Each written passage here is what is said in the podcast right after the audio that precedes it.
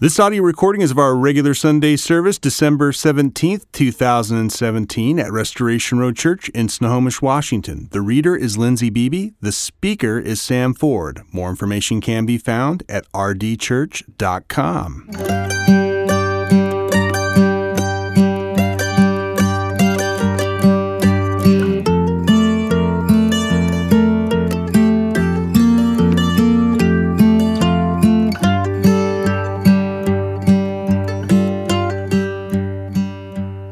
text comes from the book of Isaiah, chapter 11, verses 1 through 9.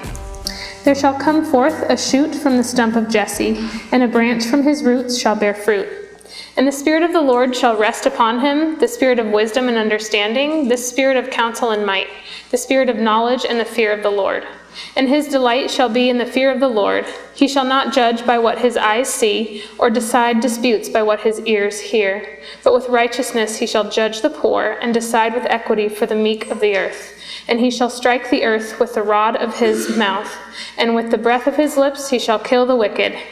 Righteousness shall be the belt of his waist, and faithfulness the belt of his loins.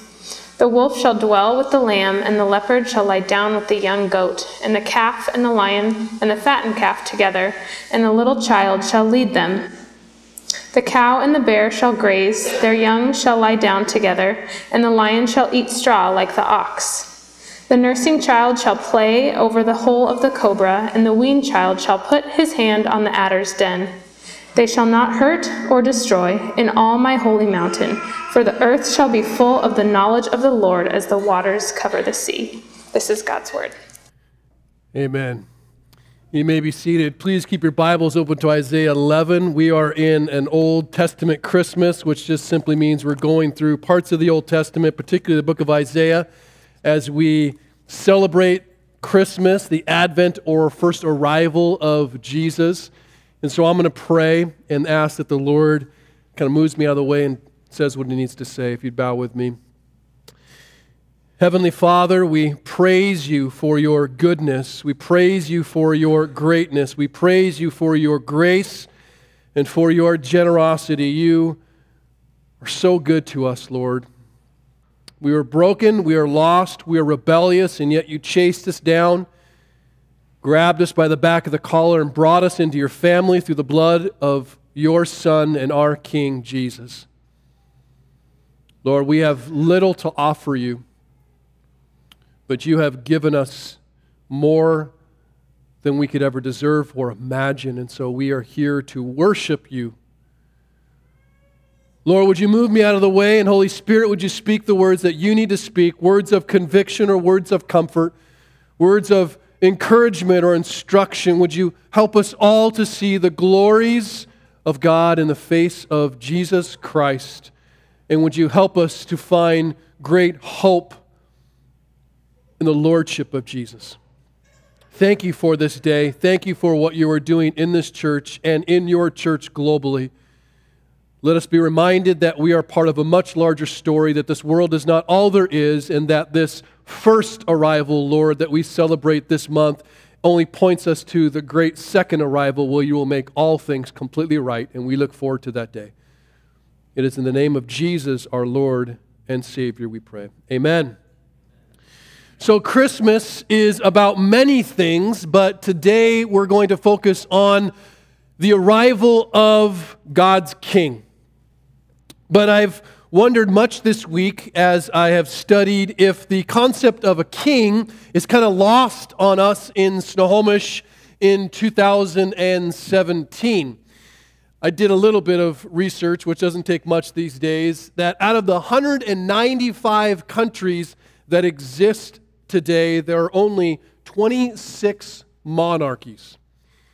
Now, America, as you may know, if you don't, here's your little history lesson, was founded by a monarchy, and the people who left that monarchy or ran from that monarchy or sailed from that monarchy really were rejecting the rule of this one man whom many believed was the divinely appointed supreme law of the land. They didn't want a king to rule them because of one big problem sin. Having a sinful man lead always is going to prove bad. So instead, they pursued this thing called democracy with a president who is himself governed by a supreme law of the land called a constitution with its checks and its balances so that the president never became a king. Power and authority would not be localized around just one person who rules, but a people who rule themselves. The only problem with that is sin. So it's not that we don't have a king, it's that we just traded one king for 308 million of them, which doesn't get any better when you have 308 million sinners trying to rule a sinful nation. But in ancient times, when you talk about a king, a king functioned as an absolute monarchy, at least most of them. The king was empowered with supreme authority.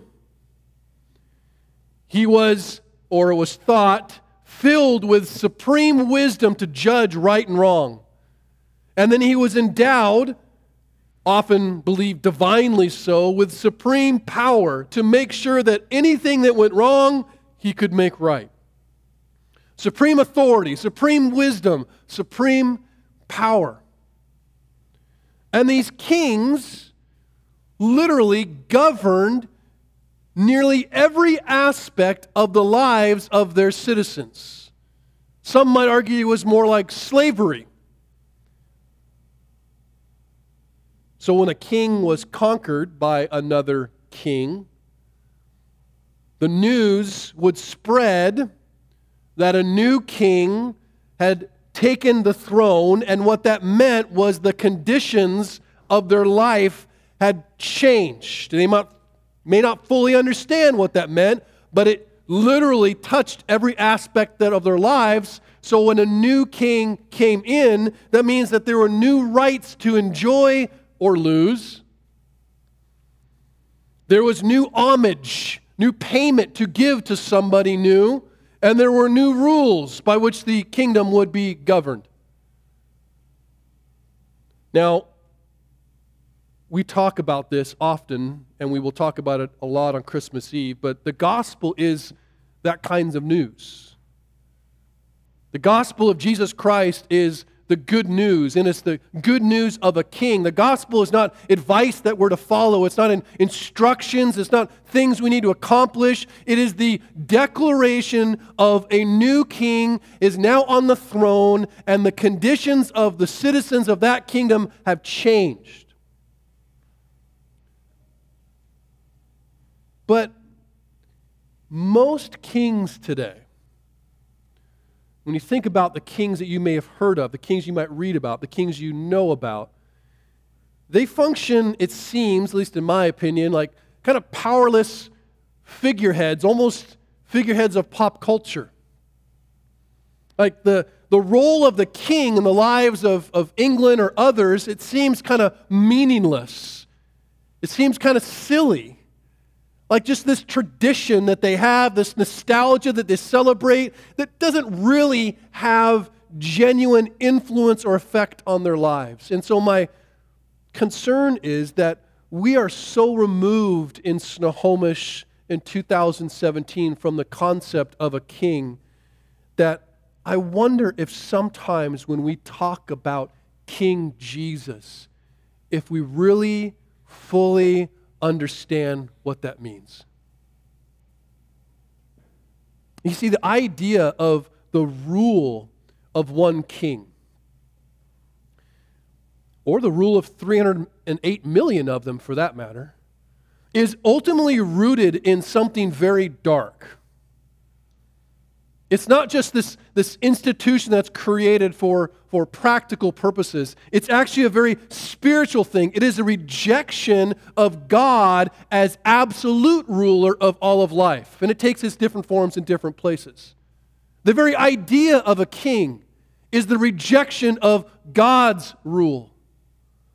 We need to understand something as, as you read the Bible and you begin at the beginning, Genesis 1, 2, and 3. And when you get to Genesis 3, you read about Adam, this guy who disobeyed God. And you need to understand that his disobedience was more than just an unfortunate mistake. It was rebellion against God's authority. And there was nothing intrinsically bad about the fruit. Who knows if it was really an apple? I like to imagine it was some weird, freaky fruit that he took off this tree and, you know, some ate somehow, whatever, weird thing. But it didn't matter what it was. God told him don't eat from that tree. And he could have told him anything. He could have said, Never, ever pick your nose, for in the day that you pick your nose, you shall die. And the tempter would have come along and said, Hey, man, I know you're having trouble breathing. If you just kind of go in there and start digging, you will breathe, eat, everything will be better. No, the Lord said, Don't. No, no, no, he doesn't know what he's talking about. Stick your finger, and he's going, right? and he's being tempted. And we go, oh, come on, it's just picking your nose. It didn't matter. What mattered is that God said, don't. What mattered is what God declared. What He said was right and wrong. What He said was good and bad. What He said, don't cross this line. So Adam's disobedience was rebellion against God's authority, but it was also denial that God's word and wisdom was the right path. It was a spiritual mutiny to usurp the throne of their lives and take it and rule. And men's efforts to rule themselves ruin the world, and it continues to ruin it today. Even God's own people, God's people who were, you know, freed from the rule enslavement of Egypt, God's people who came basically into the wilderness, and God's people who were led by God's very presence in a very visible way, God's people who crossed into the promised land and battled, and God basically fought for them and they won. And after Joshua the general died, different men arose as the men as the people fell into idolatry, and they would come and they would rule and they would lead for a time, and then they would be okay, and then they would fall into sin again, and a new leader would come. And after a while, you had this one guy left over named Samuel, who was the prophet who led for God. He wasn't a king, he wasn't a ruler, he was speaking for the Lord. And they came, God's own people came to Samuel and said, Hey, we, we see these other nations and they all have a king. We want one too. And Samuel was very reluctant. And in 1 Samuel chapter 8, the Lord told Samuel, Obey the voice of the people who are calling for a king. Obey the voice of the people in all that they say to you, for they have not rejected you, but they have rejected me from being king over them. I'm not sure the Lord ever called himself king before then. But that's what was happening. They were rejecting God's rule. They were rejecting God's wisdom. They were rejecting God's power and looking at the world saying, we want to be like them. So the book of Isaiah is written to a people who are living under the threat and shadow of this grand Assyrian empire. And they, at this time, are led, God's people, by a very corrupt king. But they are waiting and hoping, and Isaiah is proclaiming for a coming king, a future king, a better king, a greater king. Christmas is about the arrival of that king. It is the beginning, if you will, of God's mission to reestablish his rule, not just in Judah or Israel, but in the world. But I'm not sure we view Christmas like that. I mean, we, we can appreciate the arrival of Jesus as Savior, as Redeemer, as friend. Oh, those feel so good and warm and fuzzy and awesome. But the arrival of Jesus as King, well, That's a little more difficult concept to understand, but maybe even more to accept because if Jesus is king, that means something in my life. If we're talking about kings with supreme authority, with supreme wisdom, and with supreme power. So, as Isaiah chapter 11 comes about, it's an interesting time. He's writing at a time when Judah's king, Ahaz, has made a deal with the Assyrian king in hopes of being saved from these other kings. We talked about that a couple weeks ago. What he doesn't realize is that as he makes a deal with this Assyrian king to save him, that's the very king that's going to destroy him. And what he doesn't realize also is that Isaiah, Isaiah chapter 10, proclaims that Assyria is God's tool. Isaiah chapter 10 says God is going to use Assyria to deal with his people's idolatry. In fact, in Isaiah chapter 10, he says, He, Assyria, is my rod of anger. I'm going to use Assyria like an axe to chop down my own people so that they are little more than a decimated forest. That's part of Isaiah's prophecy. I don't think that probably felt good to hear. And then, as you read again Isaiah 10, you start to see that, but Assyria itself, in all its pride and power, though God will use it to chop down his own people, I will also chop down, and it will be little more than a felled forest. I'm going to chop down my own people, and then I'm going to chop down the people who chop down my own people. Assyria will never rise again. But through my felled forest of my people, I will bring resurrection. A king will rise. Now, if you look at verse 1 of Isaiah, of which I realize my Bible's in Psalms, which is not going to help us. Isaiah chapter 11, verse 1, has some interesting words in it after talking about these forests falling and being chopped down, it says, There shall come forth a shoot from the stump of Jesse, and a branch from its roots shall bear fruit. You got a stump, you got some roots, and you got a shoot. Interesting language. Makes a lot of sense as you read the Old Testament and God speaks about his people as a vineyard and trees that he's planted. Use that imagery often. But the stump of Jesse, what does that even mean? Well, we're talking about the authority of the king. Like there is only one king who is going to possess the authority of God, and that king will rise from this people who are decimated Israel. Will come from a stump. Now, a stump is not a good thing if you're expecting great growth.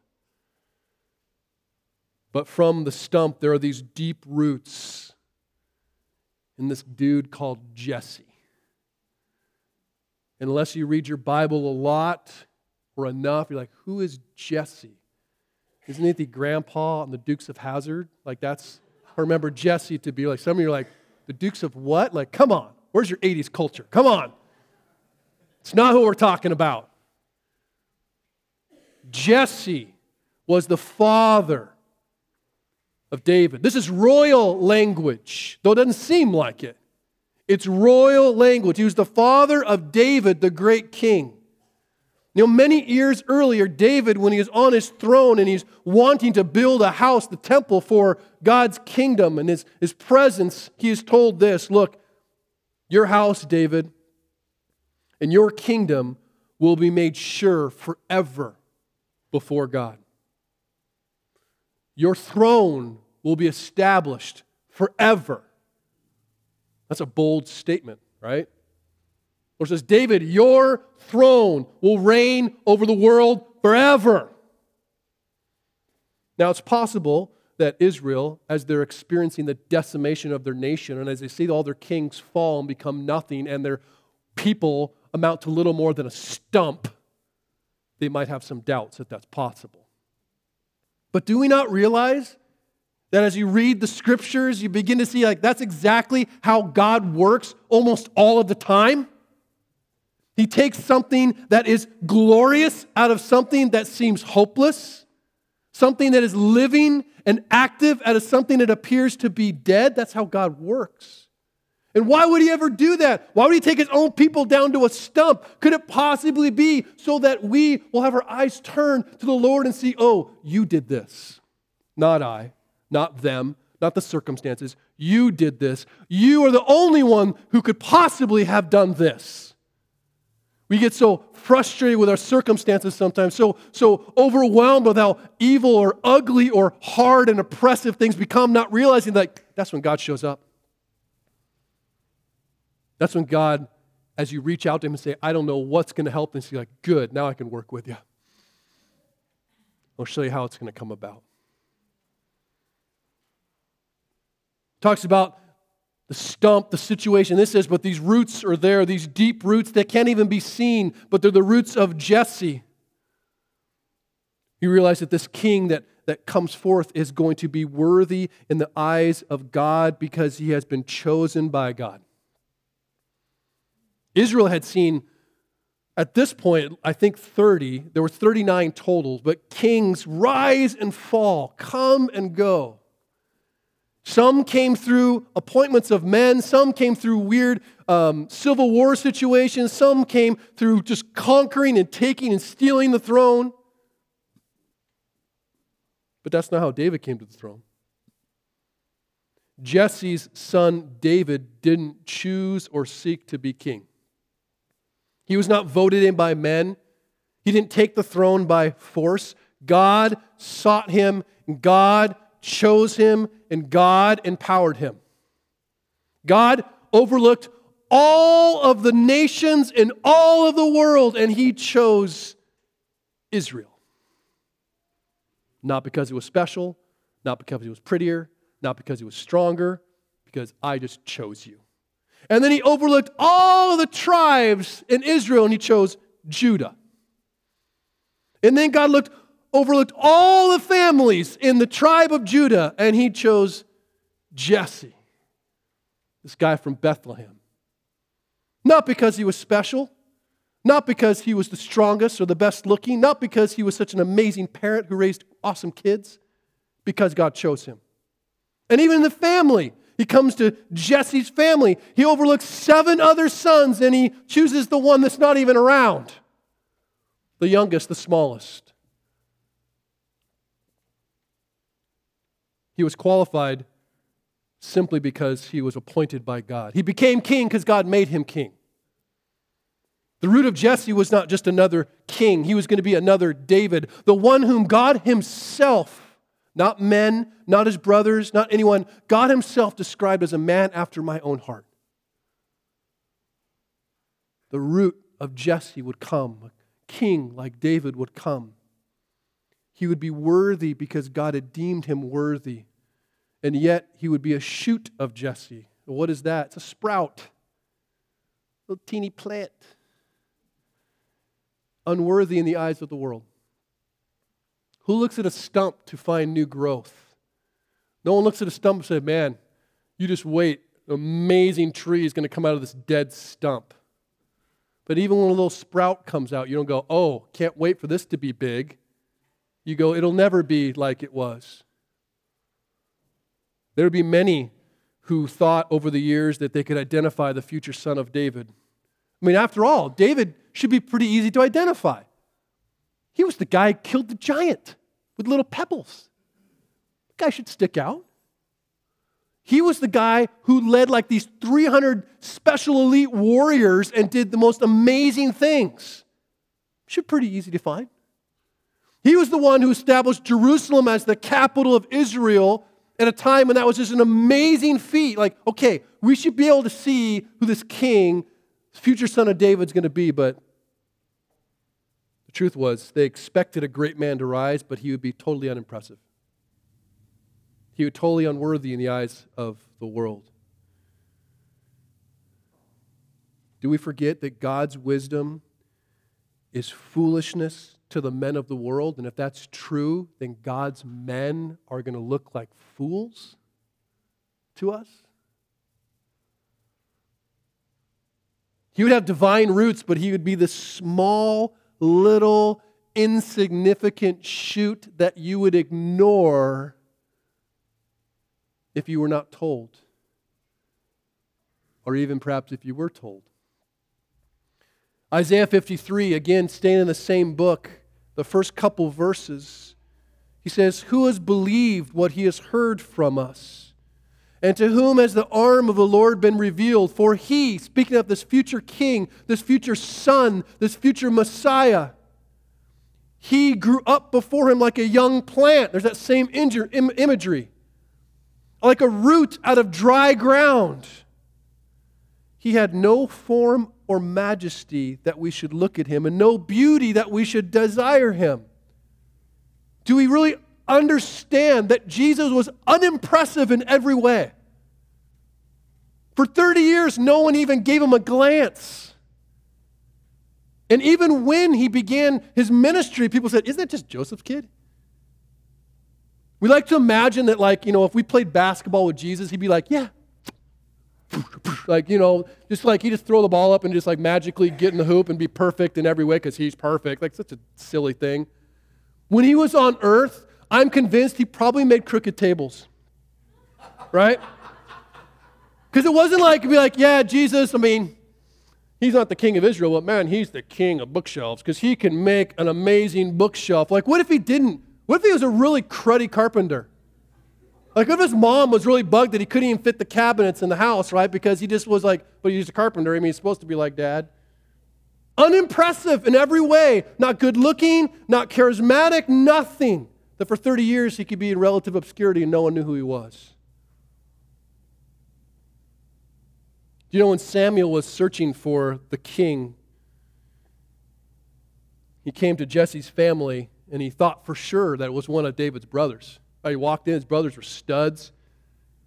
He walks in, he's like, Hey, who are you? Oh, I'm Samuel looking for. Oh man, you big dude. He saw Bryce up here, like Bryce is like this, right? It's like, man, that guy, that guy's got to be king, right? No, not him.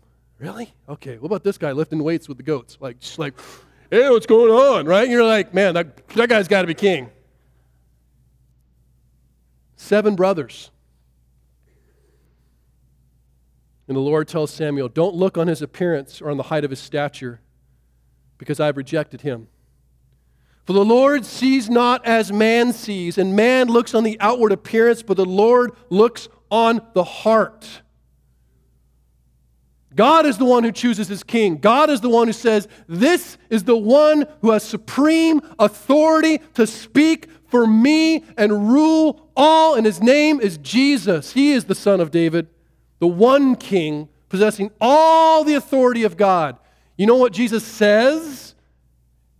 One of the last thing he says to his disciples, all authority has been given to me. Do we understand all authority? Like authority over what? Everything?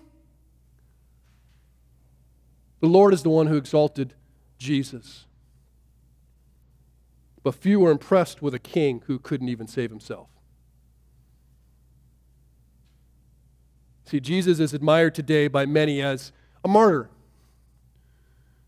but a hero who tragically died, a respected teacher, but king?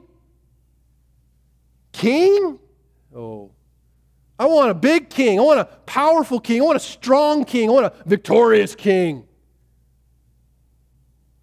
What God deems as great is completely opposite of what the world deems as great. God's king was a servant who came and rescued us from the true enemy we had. And his first throne was a feeding trough, a little shoot. What kind of king would he be? He would come out of an unworthiness that we would never expect. So every time a king rose to power in Israel, they weren't sure what they were going to get. Right? You had 39 kings, like, okay, let's, let's see what this one's going to be like. And with few exception, the kings were evil or stupid or just overall bad because they didn't follow in the ways of David, a man after God's own heart. About Ahaz, the king at this time, the Bible says that when he came to power, he did not do what was right in the sight of the Lord his God, like his ancestor David, but walked in the ways of the kings of Israel. It's in 2 Kings 16. He didn't do what was right in the eyes of the Lord like David. He walked in the ways of the kings of Israel. See, the kings of Israel didn't succeed. The kings of Judah didn't succeed because they didn't possess the Spirit of God. So they did what was right in their own eyes, led by a spirit of power, led by a spirit of greed, led by a spirit of self, led by a spirit of whatever. And here's the rub of it all, right? You think I'm talking about those kings out there. But I fooled you in the beginning. We have 308 million kings in this world. We are all kings trying to rule our own lives, trying to do what we believe is right in our own eyes, not concerning ourselves with what God says is right. We don't have, it's not that we don't have a king, the king is ourselves.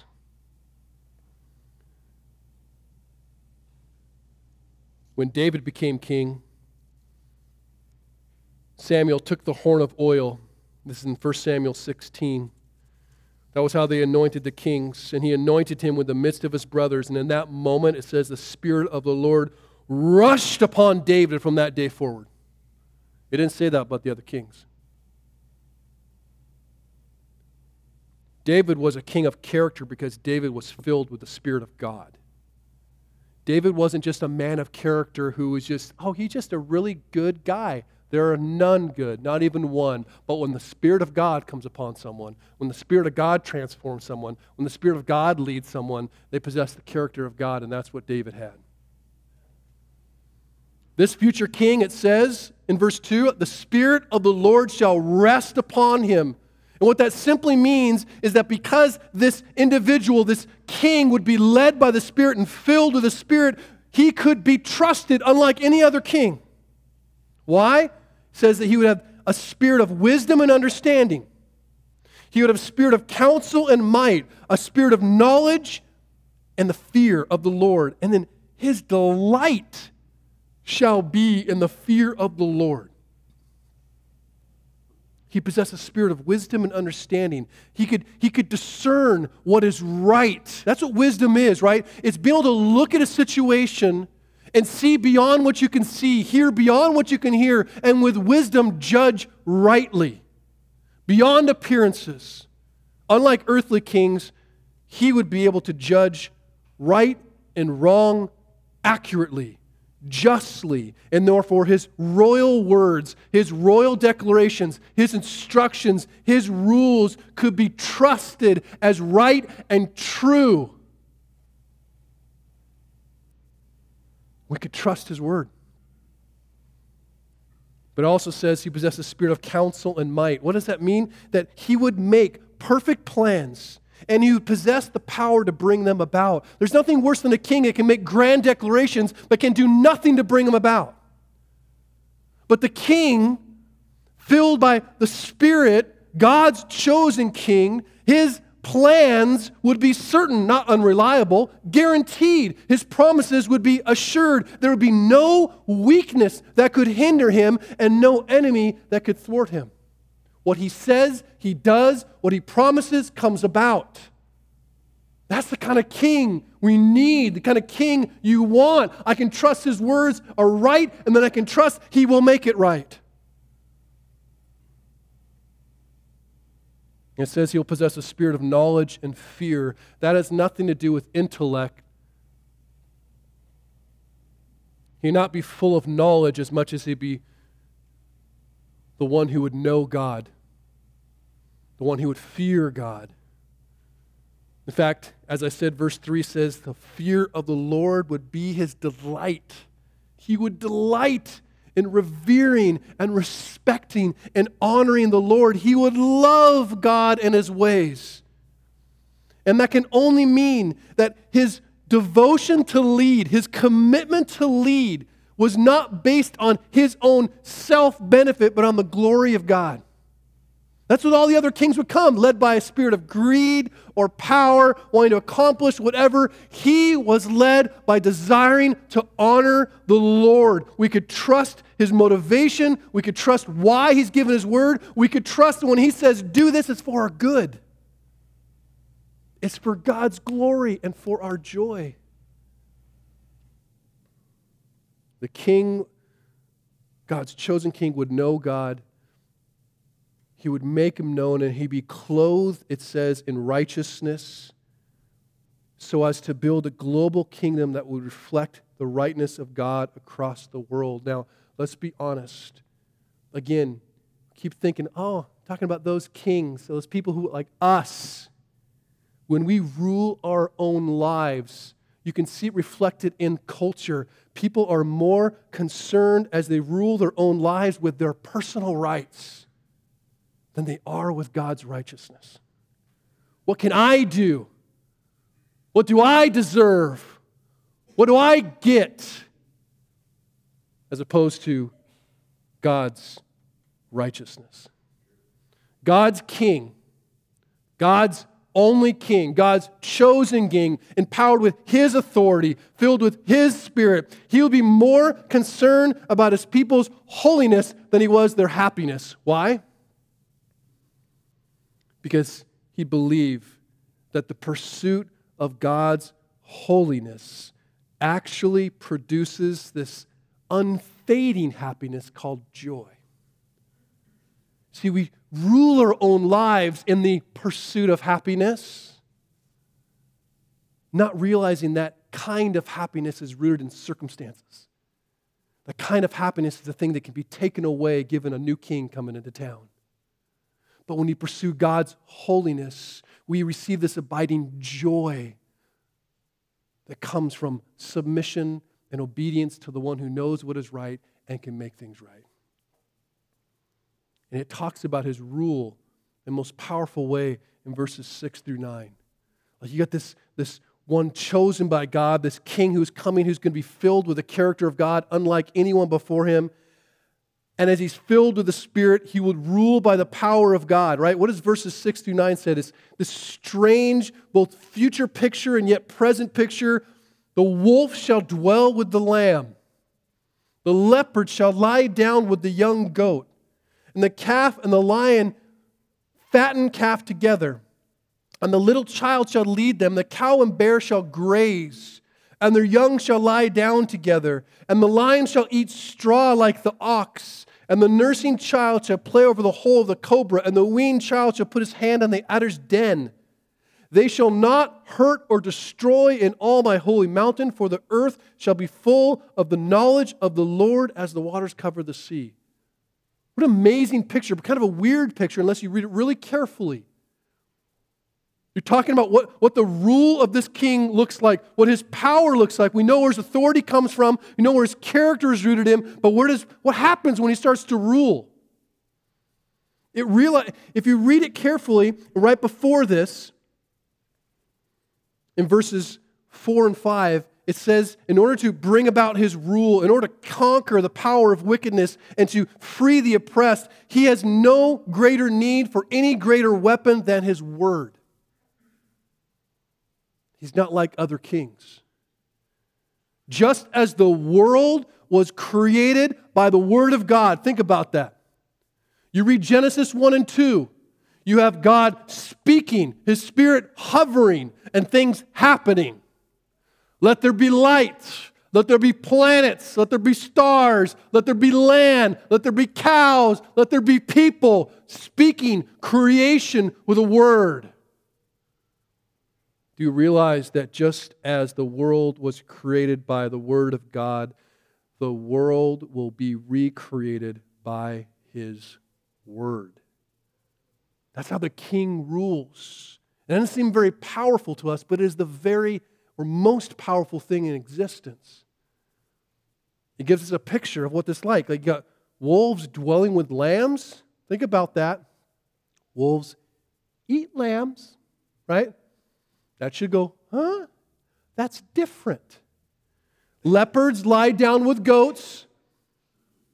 Don't see them skipping together very often. leopards and goats seem like that's bad.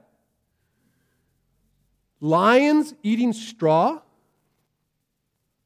Wait a second. Lions, last time I checked on Discovery, are ripping the throats out of gazelles and feasting. I don't see many of them eating straw. I don't remember bears chomping on grass unless they're emaciated and there's no deer to eat. Children playing with snakes?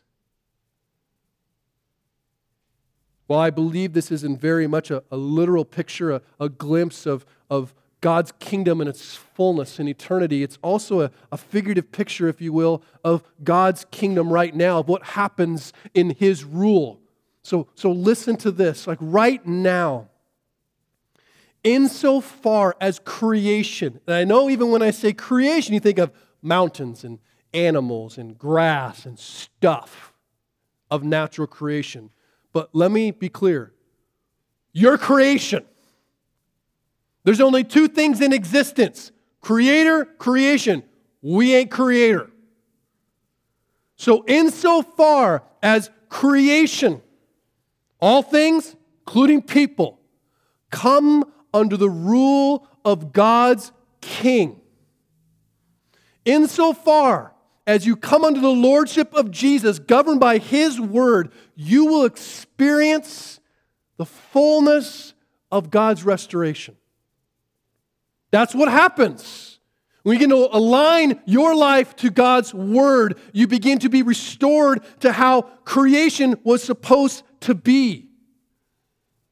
Not just making it better, making it new. Like what you see in this picture is the king restoring relationships, right? The wolf and the lamb. There's some tension there, kind of like family stuff at Christmas time, right?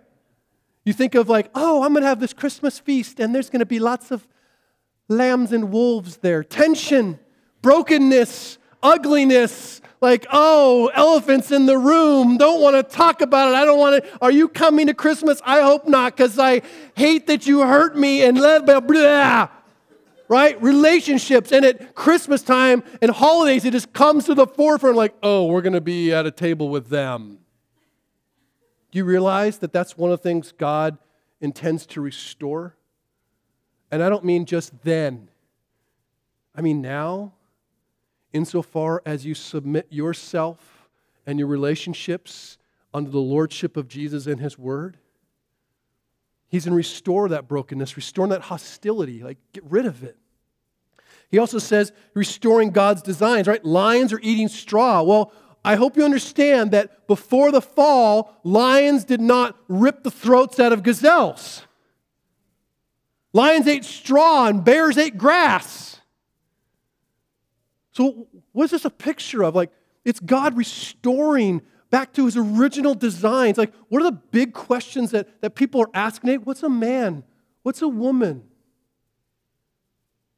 The biggest problem, the cause of all of that, is a world and a people who have rejected their king, who are rebelling against the lordship of God, who says, This is right and this is good. Do as I have designed, and things will go well for you. And he says, I'm going to restore all of that. Creation itself with earthquakes and all the brokenness, which just doesn't seem to work the way it's supposed to. Our own minds, where it doesn't seem to work the way it's supposed to. He's going to restore all that.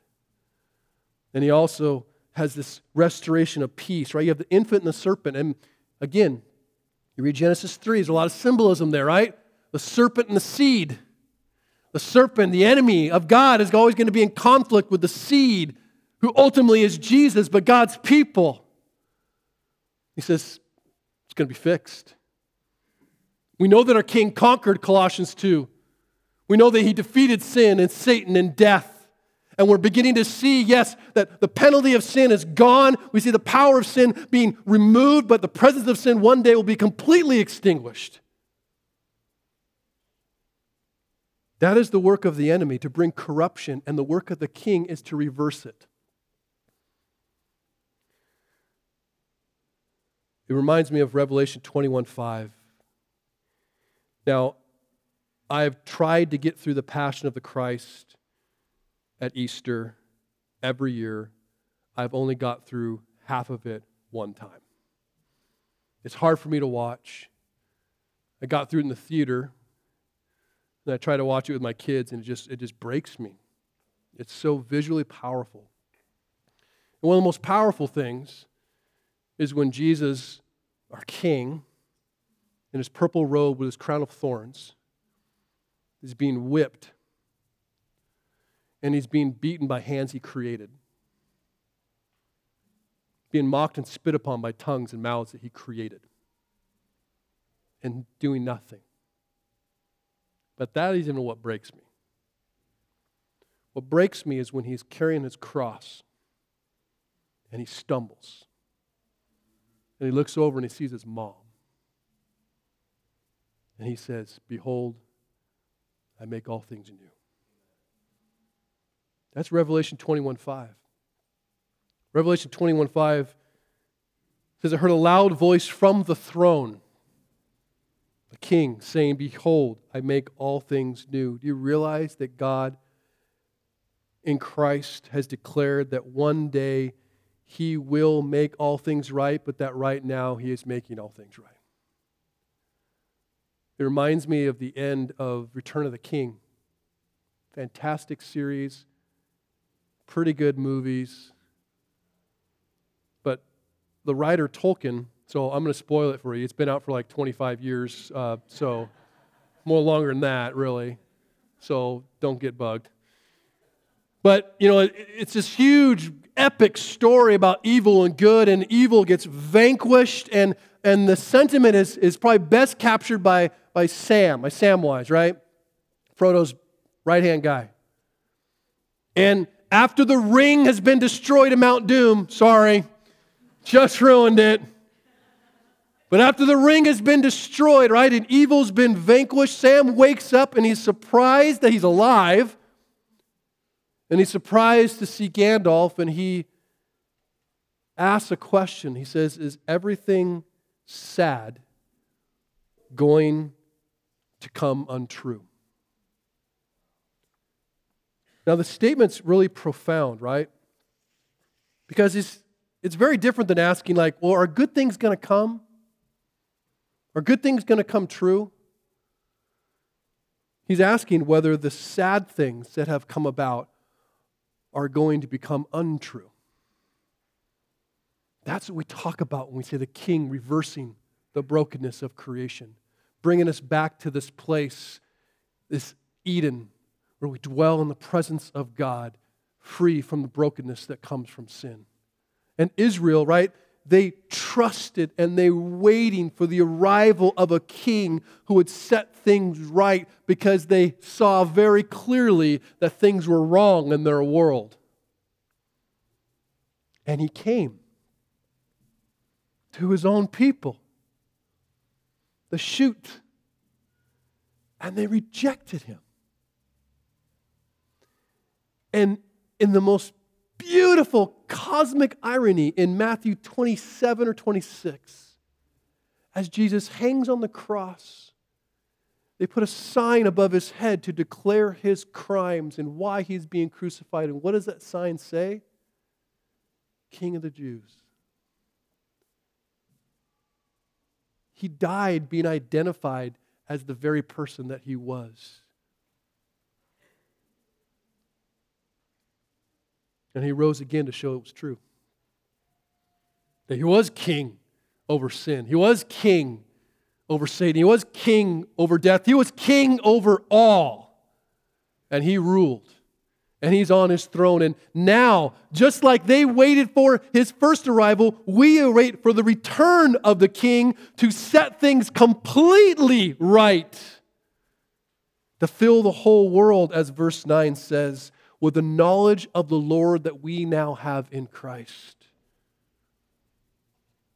So, Christmas is about the arrival of our King. And so the question for us all is to say, how should we respond to the one, the only one who possesses the authority of our Creator and God, the only one who possesses the fullness of the wisdom of God, the only one who has the power of God, who is the power of God, the Word of God incarnate. And no one can have a, eh, response to Jesus.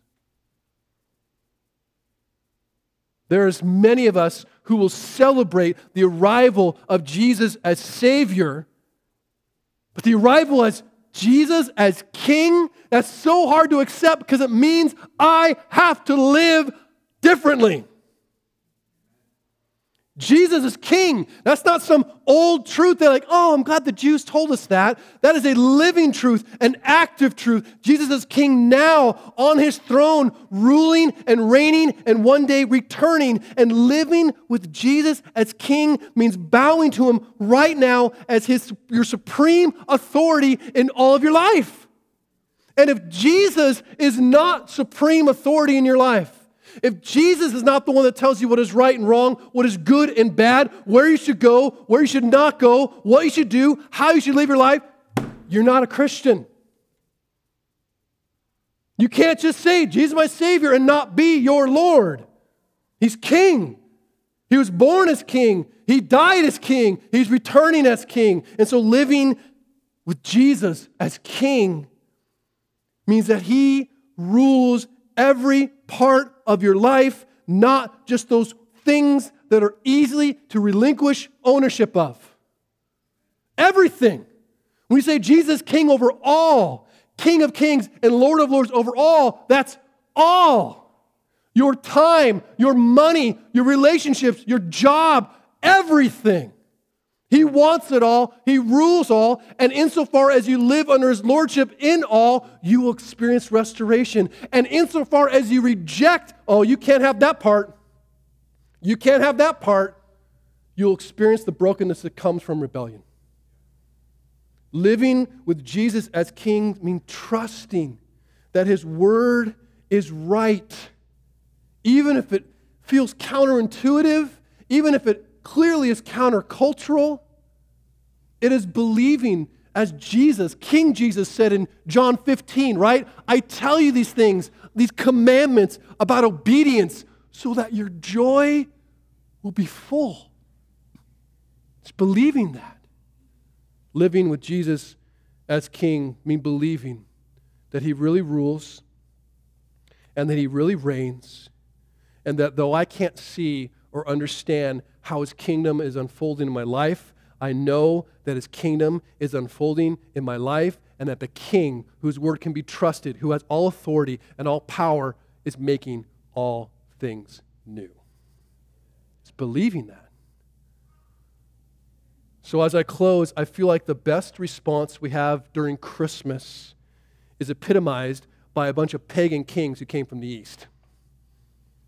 Yes, wise men, magi, kings who came from the east, which biblically speaking in Scripture, all the stuff that comes from the east is usually sinful. Like the dark stuff. And yet these guys had it figured out. You can read it in Matthew 2, you should read it very carefully. It says, After Jesus was born in Bethlehem of Judea in days of Herod the king, behold, wise men from the east came to Jerusalem, saying, Where is he who has been born King of the Jews. For we saw his star when it rose, and we've come to worship him. Now, I hate to break this to you. Your nativity scenes are all jacked up. The wise men were not there on the day he was born. He is probably toddler Jesus at this point, a little bit older, but they come after his birth. So you can take those wise men, just put them in another part of the house, and get a little like Barbie doll baby guy that's kind of walking, and there you go. Make sure he's not blonde haired. So Herod, the king, who really isn't a king, says, Oh, yeah, I've heard about that. Why don't you find him so I can worship him too? Liar, he wants to kill him. So after listening to him, they go on their way, and behold, the star that they had seen when it rose went before them, which is, right? Pretty awesome until it came to rest over the place where the child was. And when they saw the star, now they hadn't even seen the king yet. When they saw the star, just the expectation of seeing the king, they rejoiced exceedingly with great joy. Does that describe your Sunday morning? Oh, I know I'm going to church this morning to hear about Jesus, I expect, going to sing to Jesus, I expect. I can barely contain myself. I am so joyful to be in the presence of the King and his people. Yeah, right. But they're so excited to see the king that they've never met because they know what a king is, they know who a king is. Verse 11 going into the house, they saw the child. So now, when we were praying, getting ready for the service, I literally was looking around like, okay, you're pregnant, you're pregnant, your wife's pregnant. You're like, who isn't pregnant in this church? I was like asking, like, nobody be pregnant, like, you know, whatever. Like, so I know that we understand what it means to have a toddler. And toddlers are the most beautiful demonic things in the world, right? and they get into stuff and do stuff and say stuff, and it's just messy and whatever. Like, that's Jesus right now. So these grown men, dressed to the nines as kings, walk into a house probably a little messy. Mary probably wasn't expecting them. And what do they do? They fell down and they worshiped King Jesus as a toddler. We struggle worshiping King Jesus who died on the cross and rose again. These guys are worshiping King Jesus, the toddler, who clearly, in an earthly way, can do nothing. And then opening their treasures, they offered him gifts gold, frankincense, and myrrh. Like, they sought the king. They wanted to see the king and they rejoiced at the idea of seeing a king. And then when they saw the king, they bowed before him and they gave him. This is not a sermon to like, oh, hey, make sure you give this month. I'm not talking about that. But I'm talking about the idea of Jesus as king has got to touch real life. If it's just this idea, it may as well be the Queen of England. Like, oh, yeah, we got a king. Uh, long live the king, queen, whatever. But if he's king, it means something. It touches your life. It means you live differently. You spend your time differently, your money differently. He's king. He rules all. The moment of salvation, right? That instantaneous moment is a radical transformation where you receive Jesus as Savior But There's an ongoing reformation when you live with Jesus as king. Like, yes, yes, a baby changes everything in a moment, but a king changes every other moment after that. I pray that this Christmas season you'll remember Yes, Jesus is Savior, but He is Lord and He is King and He is ruling and He is reigning, and it is a good thing for Him to govern your life because He is the one who has the authority of God, the wisdom and character of God, and the power of God to make all things right, which is what we all need. Amen. Let's pray.